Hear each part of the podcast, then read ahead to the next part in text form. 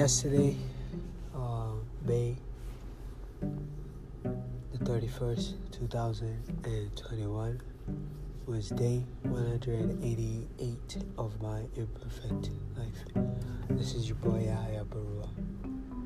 Uh, apologize for being late in making my podcast and my videos, of course, but in this case, I'm talking about my podcast.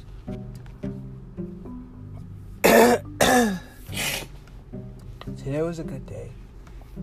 I went for a walk, did some stuff for my business, and I hung out with my best friend and his wife. Just talking with them, catching up on life and about certain things. So that was good. And now I'm about to head home. I'm sitting outside their home.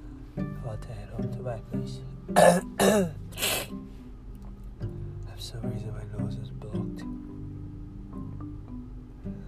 Anyways, today was a good day.